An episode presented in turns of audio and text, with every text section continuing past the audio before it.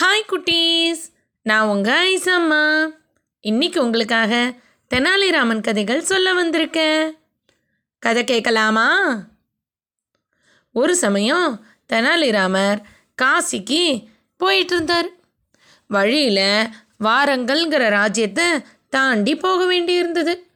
தெனாலிராமன் வாரங்கல் வழியாக போகிறத பற்றி கேள்விப்பட்ட அந்த வாரங்கல் நாட்டு அரசர் தெனாலிராமனை கூட்டிகிட்டு வர்றதுக்காக தன்னோட அமைச்சர்களை அனுப்பியிருந்தார்.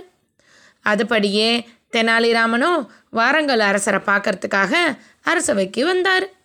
அரசவையில் முக்கிய மந்திரியும் மீதி அமைச்சர்களும் பிரதானிகளும் மக்களுமா இருந்தாங்க. தெனாலிராமன் அரசவையை நல்லா சுற்றி பார்த்தார். ஆனால் அங்கே அரசரையே காணும். அப்போது தலைமை அமைச்சர் தெனாலிராமனை பார்த்து, தெனாலிராமரே வாங்க வாங்க, நீங்கள் எங்கள் ராஜ்யத்துக்கு வந்ததில் நாங்கள் ரொம்ப சந்தோஷப்படுறோம். உங்களோட சாமர்த்தியத்தையும் அறிவையும் பற்றி நாங்கள் நிறையா கேள்விப்பட்டிருக்கோம். அதனால் நீங்கள் இங்கே வந்ததில் எங்களுக்கு ரொம்ப ரொம்ப மகிழ்ச்சி அப்படின்னு சொல்கிறாரு. அவர் சொன்னதை சந்தோஷத்தோடு ஏற்றுக்கிட்ட தெனாலிராமன் தலைமை அமைச்சரை பார்த்து, அமைச்சரே, நான் அரசரையும் பார்த்து அவருக்கும் என்னோடய வணக்கங்களை சொல்லணும்னு ஆசைப்பட்றேன். அரசர் எங்க அப்படின்னு கேட்குறாரு. தெனாலிராமன் கேட்கணுன்னே காத்துக்கிட்டு இருந்த அந்த தலைமை அமைச்சரும், தெனாலிராமரே உங்களோட சாமர்த்தியத்தை நேரில் பரிசோதித்து பார்க்கணுன்னு எங்களோட அரசர் ரொம்ப விருப்பப்படுறாரு. அதனால தான் உங்களுக்காக ஒரு சின்ன சோதனை வச்சுருக்காரு அப்படின்னு சொல்லிட்டு அந்த அரசவையில் ஒரு பக்கமாக கட்டியிருந்த பெரிய திரைச்சீலையை விளக்க சொல்கிறாரு. அந்த திரைச்சீலையை விளக்கிட்டு பார்த்தா அங்கே ஒரே மாதிரி ரெண்டு பெரிய தங்க சிம்மாசனங்கள் இருந்தது. அந்த ரெண்டு சிம்மாசனத்துலேயும் ஒரே மாதிரி ராஜ உடையோட, தலையில் கிரீடத்தோட, உடைவாளோட ரெண்டு பேர் உட்காந்துருக்காங்க. அவங்க ரெண்டு பேருக்குள்ள ரொம்ப சின்ன சின்ன வித்தியாசங்கள் தான் இருந்தது. கூர்ந்து பார்த்தா கண்டுபிடிச்சிடலாம். அவங்கள காட்டின தலைமை அமைச்சர் தெனாலிராமனை பார்த்து, ஐயா நீங்கள் தான் இவங்க ரெண்டு பேரில் யார் எங்களோட உண்மையான அரசர்னு கண்டுபிடிச்சு சொல்லணும். இதுதான் உங்களுக்கான சோதனை. அதே நேரம் அவங்க ரெண்டு பேரையும் நீங்கள் தான் அரசரா இல்லை அரசர்க்குரிய ரகசியங்களையோ இல்லை அரசர்க்குரிய வேலைகளையோ செய்யலாம் சொல்லக்கூடாது. நீங்கள் உங்களோட சாமர்த்தியத்தினால மட்டுமே இவங்க ரெண்டு பேரில் யார் அரசர்னு கண்டுபிடிக்கணும். இதுதான் உங்களுக்கான சோதனை அப்படின்னு தெனாலிராமன் கிட்ட சொல்கிறாரு. இதை கேட்ட தெனாலிராமன் மனசுக்குள்ள, ஆஹா, நம்ம இந்த நாட்டு அரசரை இது வரைக்கும் பார்த்ததே இல்லை. இப்போ இந்த ரெண்டு பேரில் யார் அரசராக இருப்பாங்க, இதை எப்படி கண்டுபிடிக்கிறது அப்படின்னு மனசில் யோசிச்சுக்கிட்டே அரசவையை நல்லா மேலும் கீழுமா அலசி பார்க்குறாரு. அவர் அந்த அரசவையில் எங்கேயாவது ராணி தென்படுறாங்களான்னு தேடி பார்க்குறாரு. ஏன்னா ராணி இருந்தாங்கன்னா அவங்க எந்த ராஜாவை பார்க்குறாங்கன்னு தெரிஞ்சுக்கிட்டு அவர் தான் உண்மையான அரசர்னு சொல்லிடலான்னு பார்க்குறாரு. ஆனால் ராணி ஒரு பெரிய தரசியில பின்னாடி தான் இருந்துக்கிட்டு அரசவேலை நடக்கிறதெல்லாம் பார்த்துக்கிட்டு இருக்காங்க. அந்த தரசியில வழியாக ராணியால் பார்க்க முடியுமே ஒழிய தெனாலிராமனால் ராணியோட முகத்தை பார்க்க முடியாது. இப்போ தெனாலிராமன் என்ன பண்ணுறது அப்படின்னு யோசிச்சுக்கிட்டு, சரி நம்ம சாதுரியமாக தான் இதை கையாளணும் அப்படின்னு முடிவு பண்ணிவிட்டு அந்த அரசவையில் இருக்கவங்களையும் ரெண்டு அரசர்களையும் பார்த்து, நான் இங்கே வர்ற வழியில் நடந்த ஒரு சின்ன சம்பவத்தை உங்களுக்கெல்லாம் சொல்லணும்னு ஆசைப்பட்றேன். நான் என்னோடய குதிரையில் நெடுந்தூரமாக பிரயாணம் பண்ணிக்கிட்டே வந்ததுனால எனக்கும் என்னோடய குதிரைக்கும் ரொம்ப சோர்வாக இருந்தது. நம்ம வாரங்கல் பிரதேசம் வர்றதுக்கு முன்னாடி இருந்த காட்டுப்பகுதியில் நாங்கள் வந்துக்கிட்டு இருந்தபோது மாலை நேரம் ஆக ஆரம்பிச்சுது. இன்னும் கொஞ்சம் நேரத்தில் சூரியன் அஸ்தமனம் ஆகிடும் அப்படின்னு பார்த்துக்கிட்டே வந்த நான் ஏதாவது ஒரு இடத்துல குதிரையை நல்லா கட்டி போட்டுட்டு நம்மளும் கொஞ்சம் நேரம் இளப்பாறணும்னு முடிவு பண்ணிக்கிட்டு தகுந்த இடமா தேடிக்கிட்டு வந்தேன். ஏன்னா காட்டுலேருந்து கேட்டு சின்ன சின்ன வண்டுகளோட ரீங்கார சத்தமும் சருகுகளோட சத்தமும் கொஞ்சம் பயம் தர்ற மாதிரி தான் இருந்துச்சு. என்னோடய குதிரையில் மெதுவாக நான் வந்துக்கிட்டு இருந்தபோது அந்த காட்டோட முடிவு பகுதியில் ஒரு காலியான இடத்துல ஒரு சின்ன குடில் இருந்துச்சு. அந்த குடிலோட வாசலில் ஒரு திண்ணை இருந்தது. அந்த திண்ணையில் ஒரு முனிவர் நல்ல காவி உடையோட பெரிய வெள்ளை தாடியும் வச்சுக்கிட்டு உட்காந்து தியானம் பண்ணிக்கிட்டு இருந்தார். நான் என் குதிரையிலேருந்து கீழே இறங்கி குதிரையை அந்த குடிசைக்கு பக்கத்தில் ஒரு மரத்தில் நல்லா கட்டி போட்டுட்டு முனிவர் முன்னாடி வந்து கையை கட்டி அவரோட தியானம் முடிஞ்சு எழுந்திருக்கிறதுக்காக காத்திருந்தேன். அந்த குடிசைக்குள்ளே யாருமே இல்லை. அந்த முனிவர் மட்டும்தான் அந்த திண்ணையில் தியானம் பண்ணிக்கிட்டு இருந்தார். அப்போ நல்லா காற்றடிச்சிட்டு இருந்தது. அடித்த காற்றுல முனிவரோட உடையும் அவரோட தலைமுடியும் கூட நல்லா பறந்துக்கிட்டு இருந்தது. நான் இதெல்லாம் பார்த்துக்கிட்டே முனிவருக்காக காத்திருந்த போது அந்த காட்டுப்பாதையோட முடிவிலேருந்து ஏதோ சத்தம் கேட்டுச்சு. அங்கே திரும்பி பார்த்தா ஒரு காட்டு எருமை ரொம்ப கோபத்தோட தன்னோட 2 கொம்புகளாலேயும் மண்ணை நல்லா கிளறிக்கிட்டு காலால் தரையை நல்லா பிராண்டிக்கிட்டு திமிரிக்கிட்டு இருந்துச்சு. அது அந்த முனிவரோட உடையும் தாடியும் காற்றுல பறக்கிறத பார்த்து ரொம்ப கோபத்தோடு இருக்குன்னு எனக்கு புரிஞ்சுது.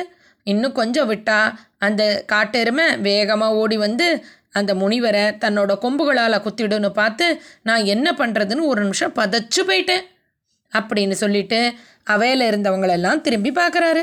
எல்லாரும் அவர் என்ன சொல்ல போகிறாரோன்னு ஆனால் அவரையே பார்த்துக்கிட்டு இருக்காங்க.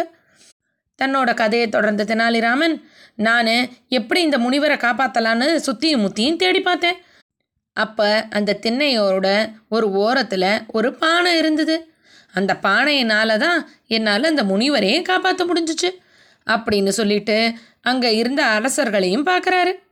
அதில் இடது பக்கம் இருந்த அரசர் தெனாலிராமனை பார்த்து ஆர்வம் தாங்க முடியாமல், அப்புறம் எப்படி அந்த பானையை வச்சு அவரை காப்பாற்றினீங்க, என்ன பண்ணினீங்க சொல்லுங்க அப்படின்னு கேட்குறாரு.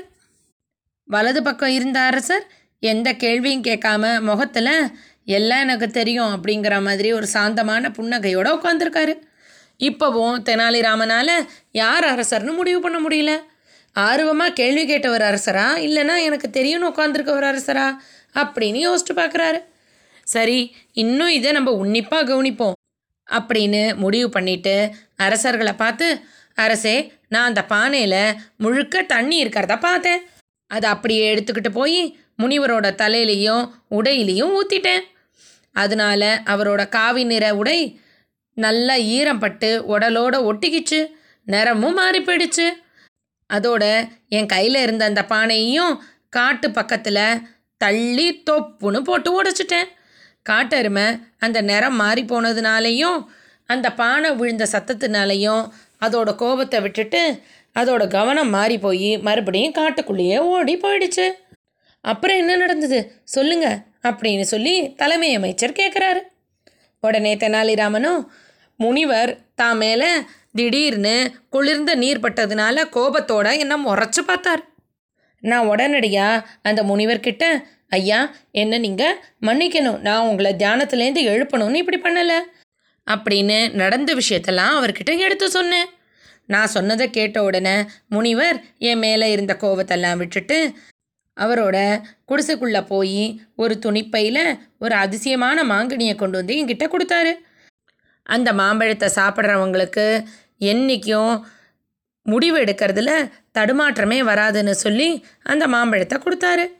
அந்த மாம்பழம்தான் இது அப்படின்னு சொல்லி தன்னோட பையிலேருந்து ஒரு மாம்பழத்தை எடுத்து அந்த அரசர்களுக்கு முன்னாடி இருந்த ஒரு தட்டில் வச்சு, இந்த மாம்பழத்தை நான் சாப்பிட்றத விட நீங்கள் சாப்பிட்டாதான் சரியாக இருக்கும் அப்படின்னு சொல்லிட்டு தான் பின்னாடி வந்து நின்றுக்கிறாரு. அப்போ வலது பக்கம் இருந்த அரசர் அந்த மாம்பழத்தை தூக்கி தான் கையில் வச்சு திருப்பி திருப்பி பார்க்குறாரு.